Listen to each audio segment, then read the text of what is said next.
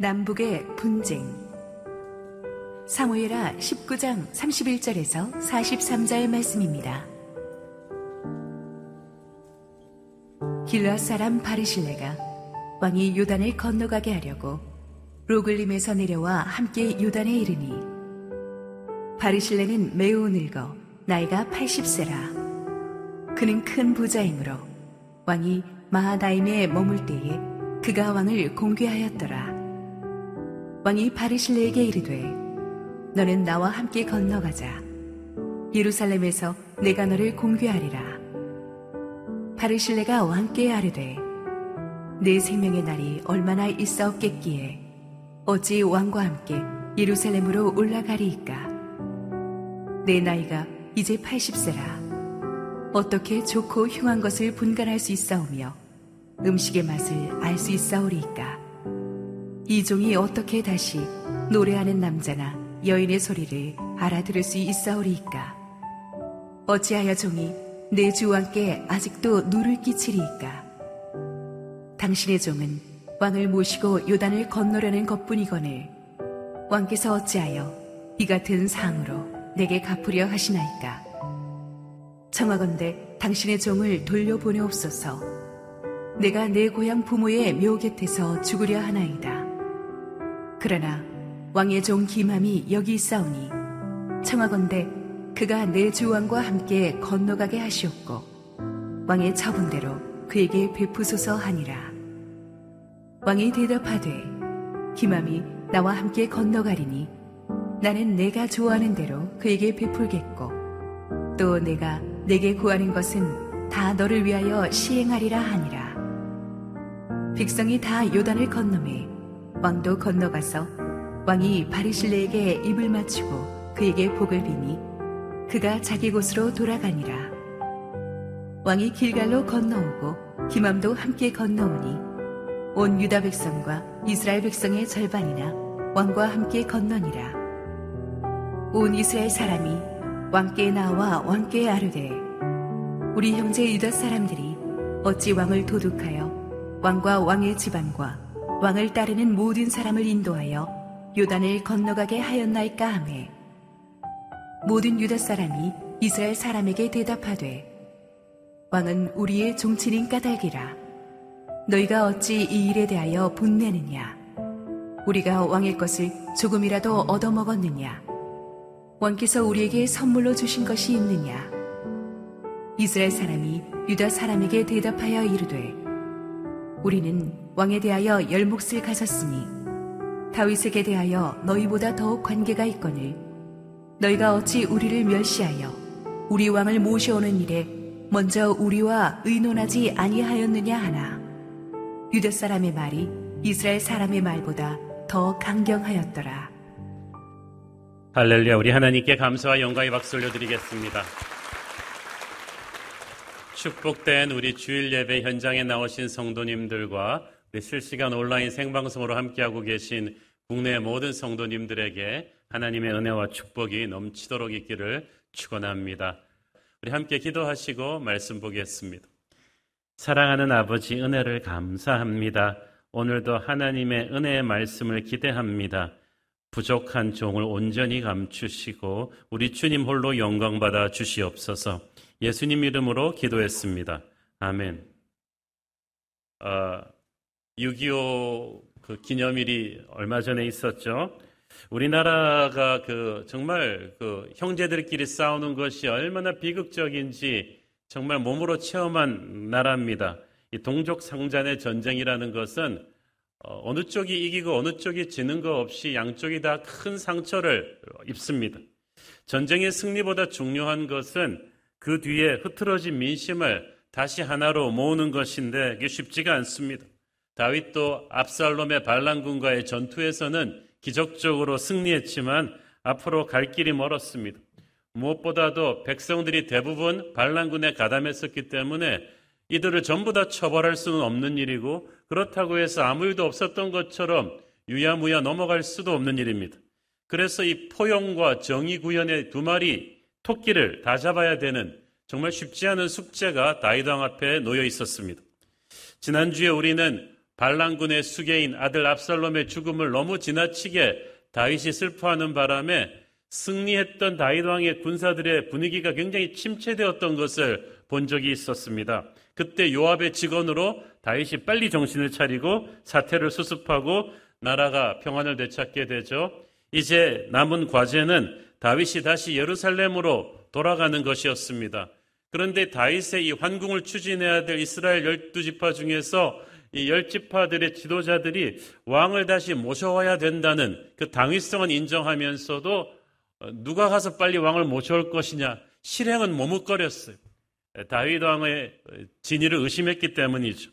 이때 기다리다 못한 다윗 왕은 자기가 속한 유다 지파에게 사신을 보내서 너희들이 좀 주도적으로 나의 황궁을 추진하라고 메시지를 보냅니다. 그래서 유다 지파가 나서서 다윗 왕의 환궁을 주도하죠. 오늘의 본문은 그렇게 예루살렘으로 돌아오는 왕의 여정을 살펴보게 되는데 오늘 본문의 시작이 바르실레라는 사람 이야기인데 그 전에 두 사람이 더 나타나죠. 그래서 지난주 본문이 사무엘하 19장 15절에서 끝났는데 오늘 본문은 31절에서 시작하거든요. 그럼 16절에서 30절에 무슨 일이 있었는가? 그 얘기를 왜 제가 설교해서 안 다루는가? 그 16절에서 30절에 나오는 두 사람, 시므이와 무비보셋이라는 사람은 이미 오래전에 다윗이 피난길에 나타났던 사람들인데 그 사람들이 다시 나타난 거예요. 그 사람들의 스토리는 제가 오래전에 설교한 거 다 기억하시죠? 아, 기억 못하는 한두 명 분을 위해서 제가 잠깐만 복습을 해드린다면 아, 시므이라는 인물이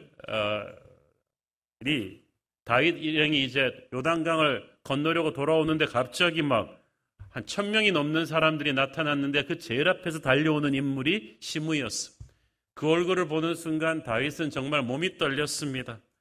아, 악몽을 꾸는 것 같았죠. 피난길에 다이당을 향해서 온갖 저주를 다 퍼부었던 인물이에요. 시므이는 베냐민 집하거든요. 그래서 다이당에게 말하기를 네가 사울의 피를 흘렸기 때문에 아들한테 이렇게 벌을 받는 것이다. 하나님이 너를 버렸다는 입에 담지 못할 저주를 퍼붓는 것을 다이당이 끝까지 인내하면서 무시하고 갔던 기억이 있어요. 아, 그런데 그 시므이가 이제 세상이 바뀌었다고 다윗 왕이 반란군을 진압하고 돌아온다고 그냥 그 다음엔 얼굴이 막 화색이 돌아가지고 welcome 그러면서 또 다윗 왕을 맞으러 뻔뻔하게 달려옵니다. 그런데 혼자 나오지 않았죠. 굉장히 많은 천 명이 넘는 베냐민 지파를 데리고 나왔죠. 그것은 왕한테 자기를 함부로 대하면 안 된다는 어떤 압력이었어요. 이 천 명의 베냐민 지파는 당신이 나를 어떻게 대하는가에 따라서 왕의 우군이 될 수도 있고 적군이 될 수도 있다. 근데 반란군은 이겼지만 이제 민심을 수습해야 되는 왕의 입장에서는 어, 함부로 시무이를 대할 수가 없다는 걸 시무이는 알고 있었어요. 그래서 그냥 괜히 왕 앞으로 달려가서 무릎을 꿇고 아 옛날 일은 그냥 잊어버립시다. 좋은 게 좋은 거 아닙니까? 이렇게 뻔뻔하게 말한 거예요.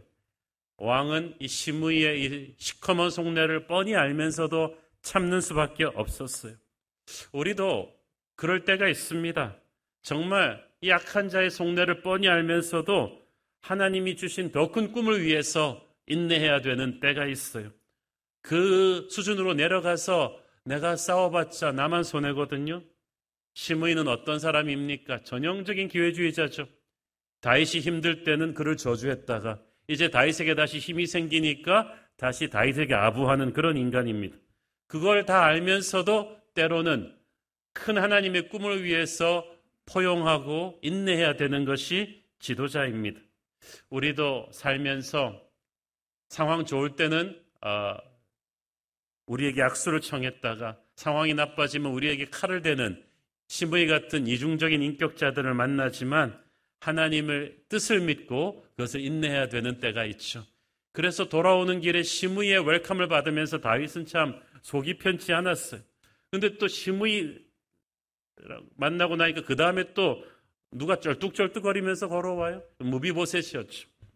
어, 다윗의 절친 요나단의 유일한 핏줄이죠. 그 쩔뚝발이 무비보셋, 가엾은 무비보셋은 멸망한 사울 왕조의 씨앗이기 때문에 다윗 왕조가 들어서니까 정말 보복당할까봐 숨어 살았던 가엾은 사람이 그를 돌봐야 했던 그 집안의 종 시바는 재산은 다 착복하고 주인은 그냥 시골에다 내팽겨쳐 놨었어. 그걸 다윗이 찾아서 다시 복원시켜주고 명예와 재산을 회복시켜준 다음에 그 시바라는 그 종을 다시 종의 자리로 갖다 놨죠. 반란이 터진 거 아니야? 압살롬의 반란이? 반란이 터지니까 무비보셋이 그 쩔뚝거리는 몸으로도 다윗을 피난 가는 다윗을 도우려고 가려고 했는데 이 시바가 집에 있는 나귀는 싹 걷어가지고 먼저 보급품을 가지고 다윗에게 달려갔어요. 다윗한테 막 이 물자를 주면서 마음을 산 다음에 아 무비보셋은 압살롬한테 붙은 것 같다고 막 모함을 해버렸어요. 다윗이 그때는 분별력을 잃어버리고 화가 나서 그 무비보셋의 재산을 전부 뺏어서 시바에게 줬죠. 자, 그런데 그 그런 스토리가 있었음에도 불구하고 다윗을 속인 시바를 다윗이 심판하지 못했어요. 왜 못했느냐?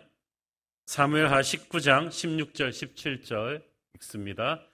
바울임에 있는 베냐민 사람 게라의 아들 시므이가 급히 유다 사람과 함께 다윗 왕을 맞으러 내려올 때에 베냐민 사람 천병이 그와 함께하고 사울 집안의 종 시바도 그의 아들 열다섯과 종 스무 명과 더불어 그와 함께하여 요단강을 밟고 건너 왕 앞으로 나오니라. 이 악인들끼리의 야합이라는 게 이런 거예요. 어떻게 시므이한테 가서 붙을 생각을 했을까? 그리고 시므이는 어떻게 천 명이나 되는 베냐민 사람이랑 같이 나올 생각을 했을까? 이게 둘이 다 서로를 이용한 거죠. 시바는 자기가 모함한 것이 들통나서 다윗이 자기한테 보복할까봐 나 혼자 아닙니다. 베냐민 지파가 나와 함께합니다. 시므이가 나와 함께합니다.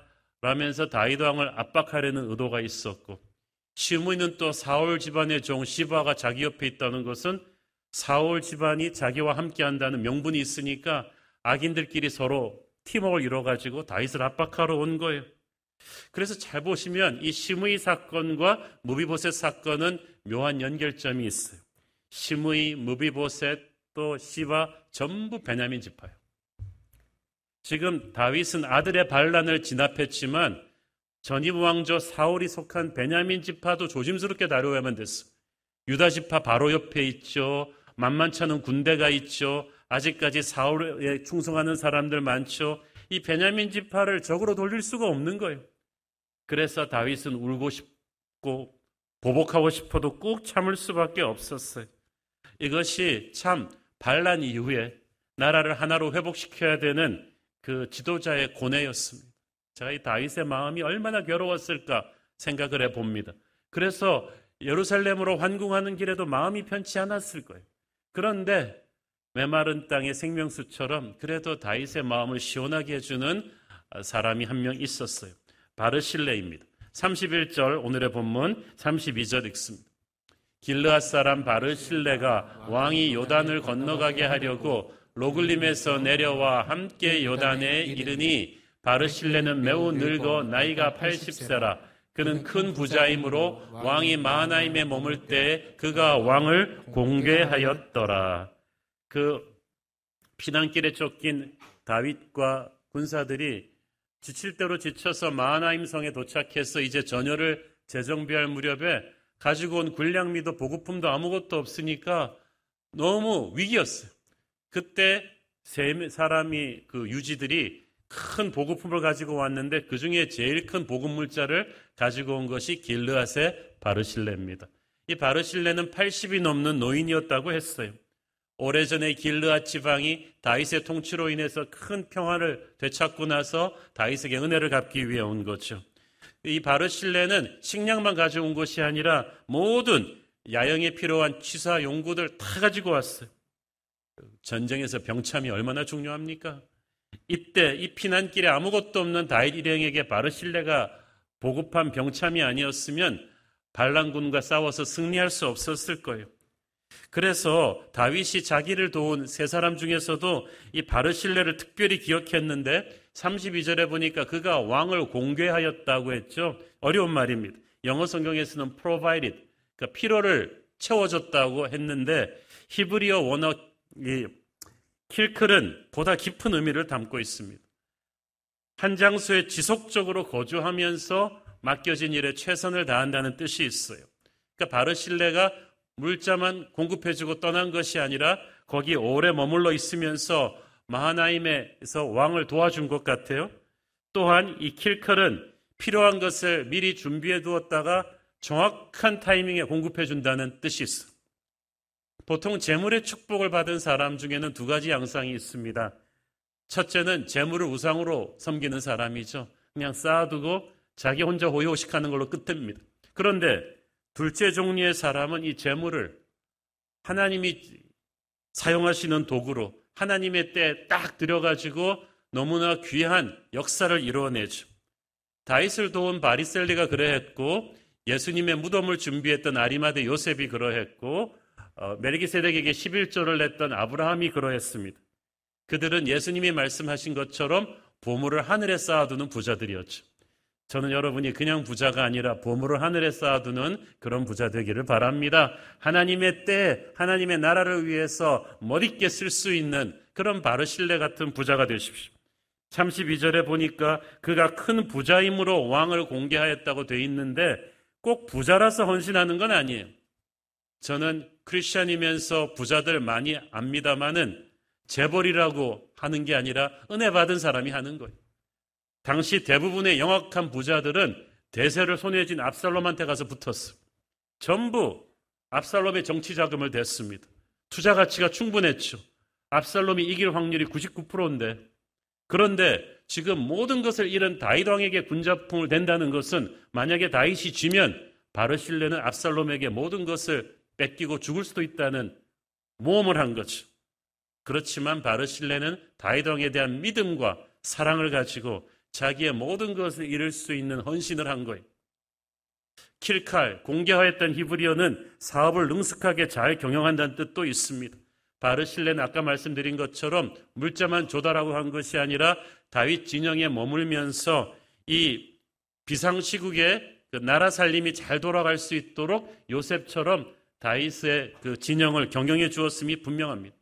참 대단한 사람이야. 80 노인이에요.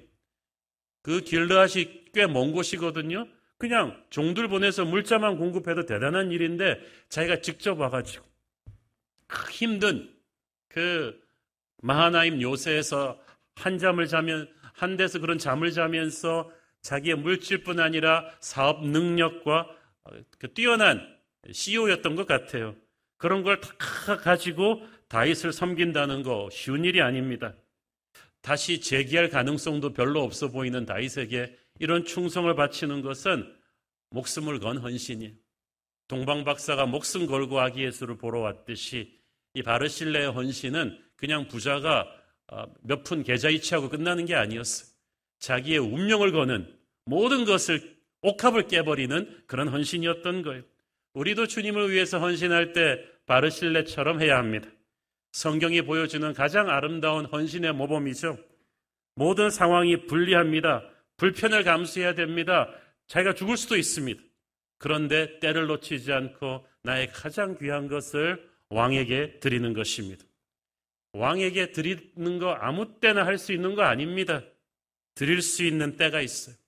다윗을 위해서 헌신했을 때 압살롬에게 찍힐 각오를 해야 했듯이 우리가 주님을 위해 헌신하면 마귀에게 핍박당할 각오를 해야 됩니다. 마귀는 결코 주님을 위해 옥합을 깨는 사람을 가만두지 않아요. 여러분, 헌신적인 헌금을 하고 사역을 할 때 영적 전쟁이 많은 건 그 때문입니다. 그러나 그걸 각오하고 하는 거예요. 바르실래는 다윗 왕이 자기를 가장 필요로 하는 때를 놓치지 않았어. 왕이 여러분을 필요로 하는 때가 있어요. 주님이 여러분을 필요로 하는 때가 있어요. 주님의 교회가 위기에 있을 때 여러분을 필요로 할 때 도망가지 마세요. 물러서지 마세요. 오래된 영화지만 영화 Quo Vadis의 그 클라이맥스 장면이 아직도 저한테 강렬하게 기억납니다. 네로의 대핍박이 로마에 일어나니까 너무나 많은 성도들이 잡혀가 죽으니까 로마의 성도들이 지도자 베드로를 탈출시켰어요. 사도님은 사셔야 됩니다. 베드로가 어린 소년과 함께 로마를 등에다 지고 가는데 주님의 환상을 봤어요. 자기는 로마를 떠나오는데 주님은 로마로 가시고 계시는 Quo Vadis Domine 주여 어디로 가시나이까? 주님이 말씀하시기를 네가 버리고 떠난 로마 교회를 위해서 내가 다시 십자가에 못 박히러 간다. 베드로는 그때 심장이 떨리는 듯한 충격을 받고 주님 잘못했습니다. 다시 로마로 돌아가서 어, 순교하죠. 전설 같은 그 Quo Vadis Domine의 그 장면인데 이 바르실래는 왕이 가장 그를 필요로 하는 순간에 왕과 함께 있었습니다. 도망가지 않았어요. 여러분도 그러기를 바랍니다. 주님이 여러분을 부르실 때, 주님의 교회가 위기에 있을 때 도망가는 사람들이 너무 많아요. 이때 주님을 위해 핍박받을 각오를 하고 주님을 위해 헌신하는 이 시대의 바르실렌을 어, 우리 주님은 찾고 계십니다. 다윗은 여기서 큰 감동을 받았던 것 같아요. 그래서 예루살렘으로 돌아갈 때 반드시 이 사람은 데리고 가고 싶었어. 물질적인 보상도 해주지만 이런 지금 믿을 사람이 없는데 이런 사람으로 하여금 나라를 경영하게 하고 싶었던 거예요.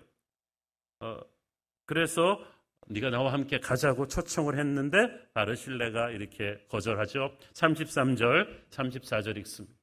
왕이 바르실레에게 이르되 너는 나와 함께 건너가자 예루살렘에서 내가 너를 공개하리라 바르실레가 왕께 아뢰되 내 생명의 날이 얼마나 있어 없기에 어찌 왕과 함께 예루살렘으로 올라가리까 아, 바르실레는 자기는 보상을 바라고 한 일이 아닙니다.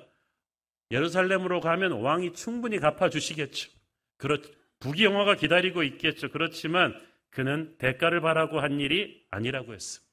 우리가 주님을 위해 헌신할 때 바르실레 이런 태도도 배워야만 됩니다. 너무나 많은 사람이 주님을 섬길 때 이런 생각을 해요. 가는 게 있으면 오는 게 있어야 된다. 내가 주님을 위해서 이만큼 헌금하고 이만큼 휴가 반납하고 여름 성경학교도 섬기고 그랬으면 이번 가을에 여는 내 사업은 주님이 좀 밀어주셔야 된다. give and take, 그죠? 오는 게 있으면 가는 게 있어야 된다. 그리고 만약에 뜻대로 안 되면 시험 드는 거죠. 내가 어떻게 했는데 이럴 수, 내가 하나님한테 어떻게 했는데. 여러분 어떻게 하셨나요? 하나님은 여러분한테 어떻게 하셨나요? 여러분을 위해서 하나님이 보내신 독생자 예수 그리스도의 목숨값을 여러분 갚을 수 있나요? 우리가 조금 헌금하고 조금 헌신한다고 해서 우리는 받은 은혜를 생각을 못 하는 거예요. 바르실레는 왕에게 받은 은혜가 이미 충분하기 때문에 나는 더 이상 보상이 필요 없다고 하는 것입니다. 36절 바르실레의 관심은 딴 데 있었어. 36절 읽습니다. 당신의 종은 왕을 모시고 요단을 건너려는 것뿐이거늘 왕께서 어찌하여 이 같은 상으로 내게 갚으려 하시나이까 지금 바르실레 영민한 가르실레가 딱 보니까 아직도 반란군들이 도처에서 출몰하고 있는데 다윗이 요단강을 도하할 때 제일 취약해져요. 그래서 게릴라들이 기습을 한다면 바로 그때라는 걸 알았어요. 그래서 왕의 요단강 도하를 돕기 위해서 사병들을 데리고 온 거예요. 지금 자기한테는 그게 제일 중요할 뿐이지 내가 가서 받는 보상은 어, 상관이 없다는 거죠. 바르실레는 정말 사심이 없이 다윗을 도왔습니다. 바르실레의 이런 고백에서 저는 그 부름받아 나서니 몸의 그 찬송가 그 가사 일부분이 기억이 나요. 목사 안수 받을 때 꼭 부르는 찬송가. 종기 영광 모든 권세 주님 홀로 받으소서.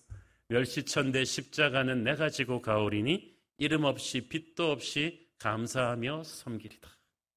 이 찬송을 부를 때마다 너무 찔려요. 주님 섬기면서 종기 영광 모든 권세 주님과 나눠 받기를 원했거든요. 멸시천대 십자가가 올 때가 되면은 싹 피해버리고.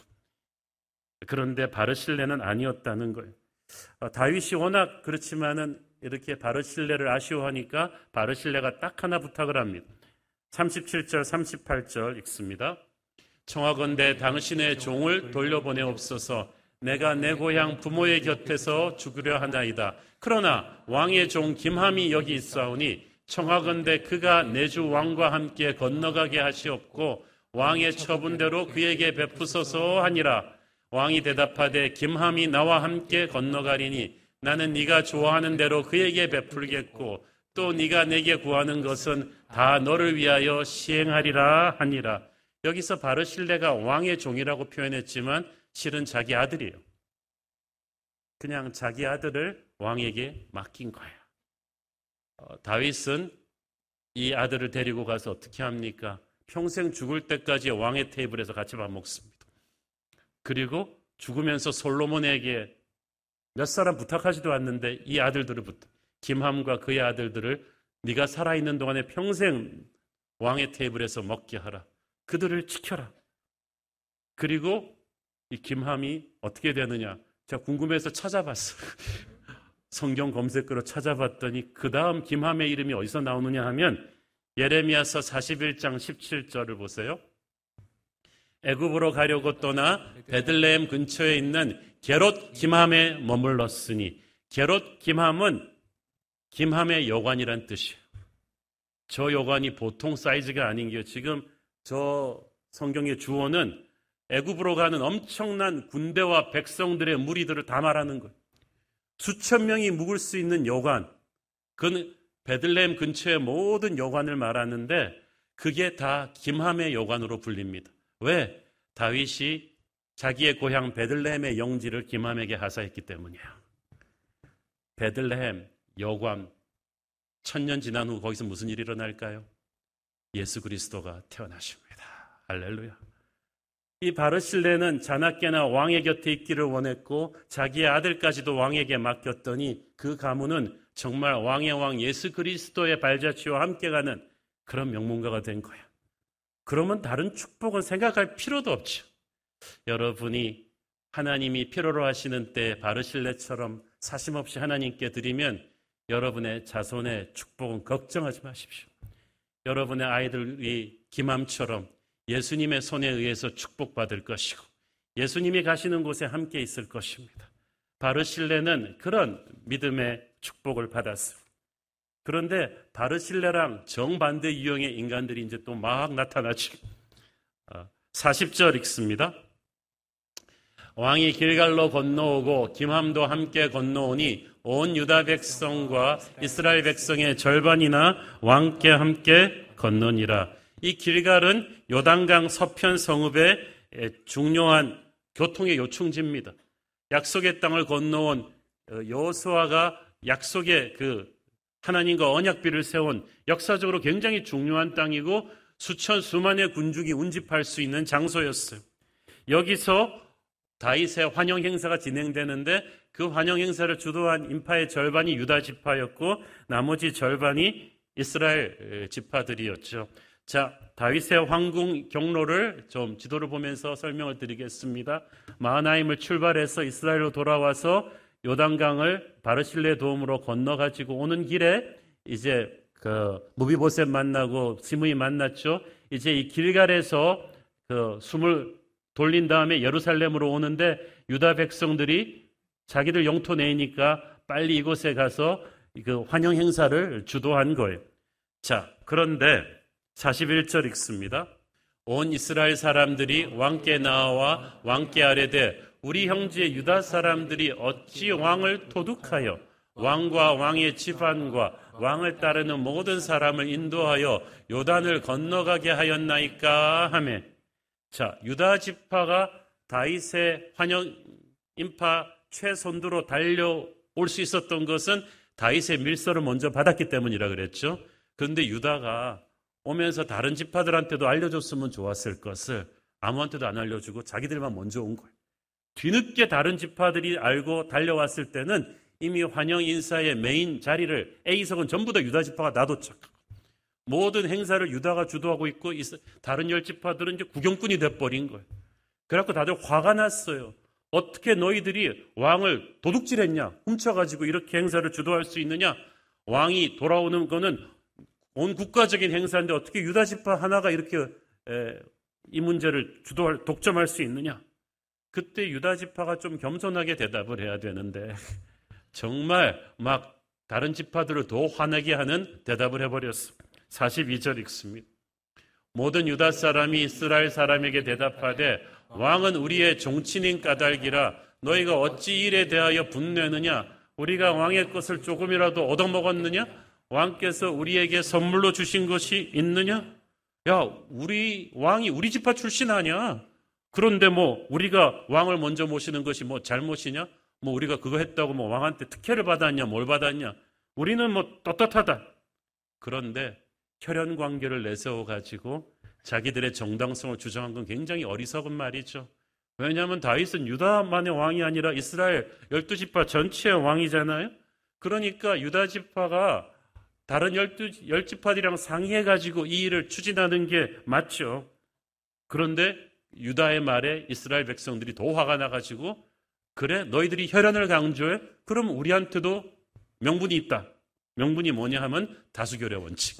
43절. 이스라엘 사람이 유다 사람에게 대답하여 이르되 우리는 왕에 대하여 열 몫을 가졌으니 다윗에게 대하여 너희보다 더욱 관계가 있거늘 너희가 어찌 우리를 멸시하여 우리 왕을 모셔오는 일에 먼저 우리와 언언하지도 아니하였느냐 하나 유다 사람의 말이 이스라엘 사람의 말보다 더 강경하였노라. 우리는 왕께 대하여 열 몫을 가졌다. 이스라엘에는 열두 지파가 있죠. 그래서 유다가 혼자 왕의 지파라고 왕의 거취를 결정하는 건 잘못된 일이다. 우리 열 지파나 나머지 한 지파는 베냐민 지파 같아요. 우리 열 지파가 함께 뭉쳤는데 유다가 혼자 하면 안 되지. 그러니까 유다 지파가 혈연을 강조했다면 이 사람들은 이 다수의 힘을 무기로 내세웠습니다. 그런데 참 이 사람들 싸우는 걸 보면은 참 슬픕니다. 옛날에 그런 말이 있죠.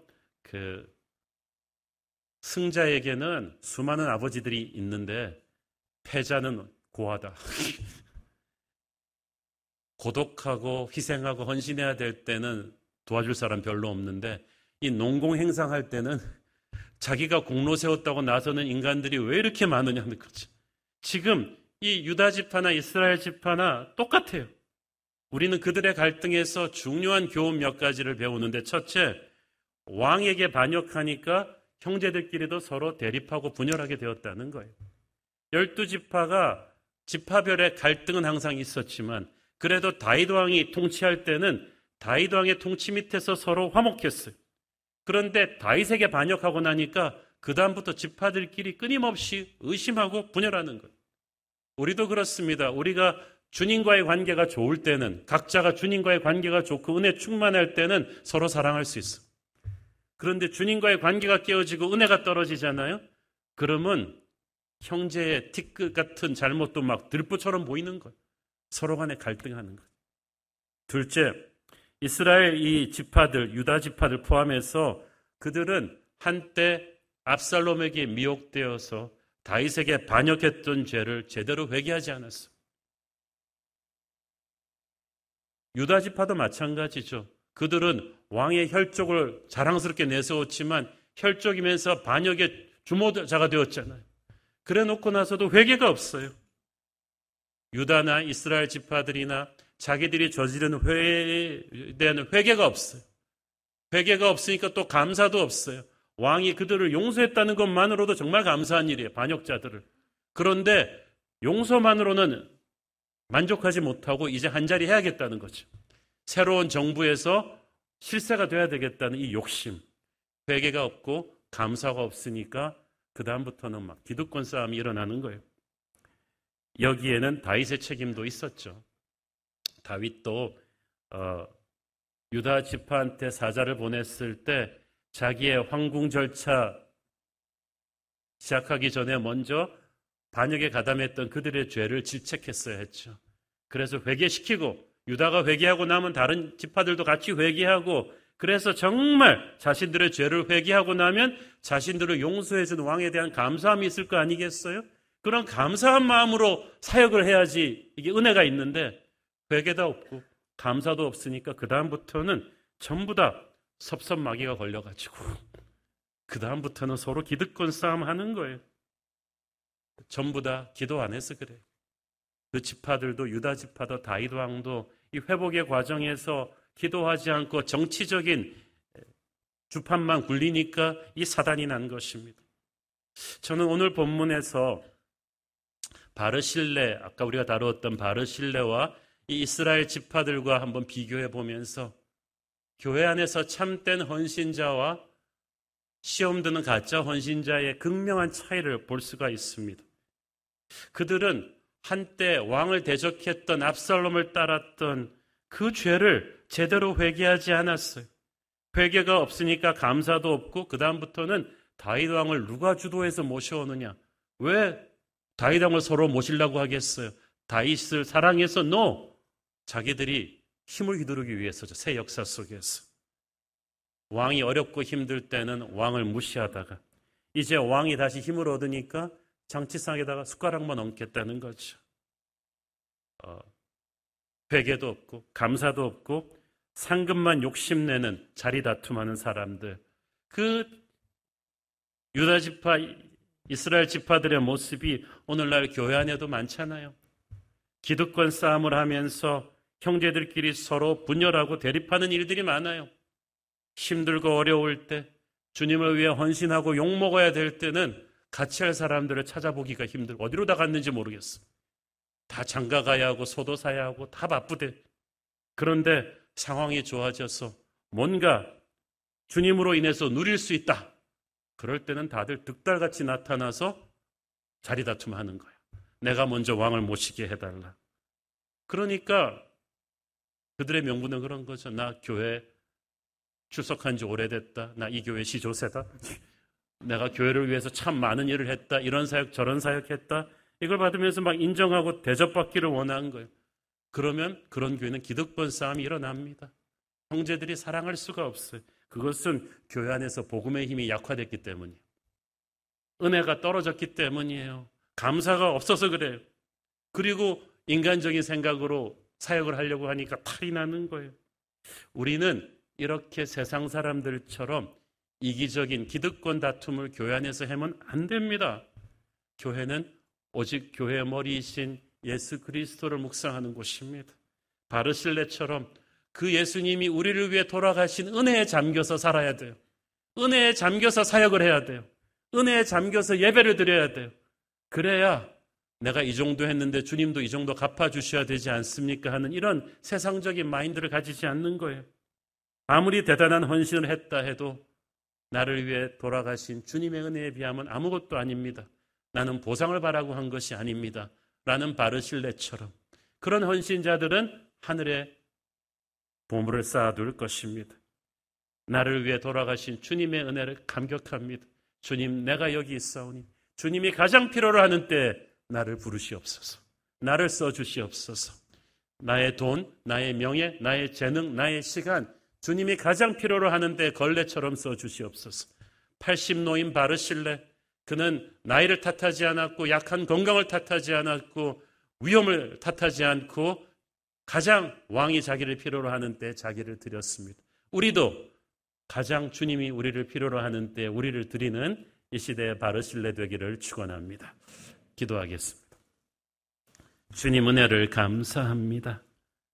주님 위에 헌신하고 욕먹는 자리는 기피하면서도 주님으로 인해서 상받고 이득을 취하는 자리는 득달같이 달려들어 기득권 싸움을 벌이는 이 지파들의 모습에서 이기적인 우리의 모습을 봅니다. 회개합니다. 주님, 바르실레처럼 주님 앞에 향기로운 헌신을 이름도 없이 빛도 없이 보상 바라지 않고 드리는 그런 사람 되게 하여 주시옵소서. 은혜의 힘으로 주님 섬기게 하옵소서. 예수님 이름으로 기도했습니다. 아멘.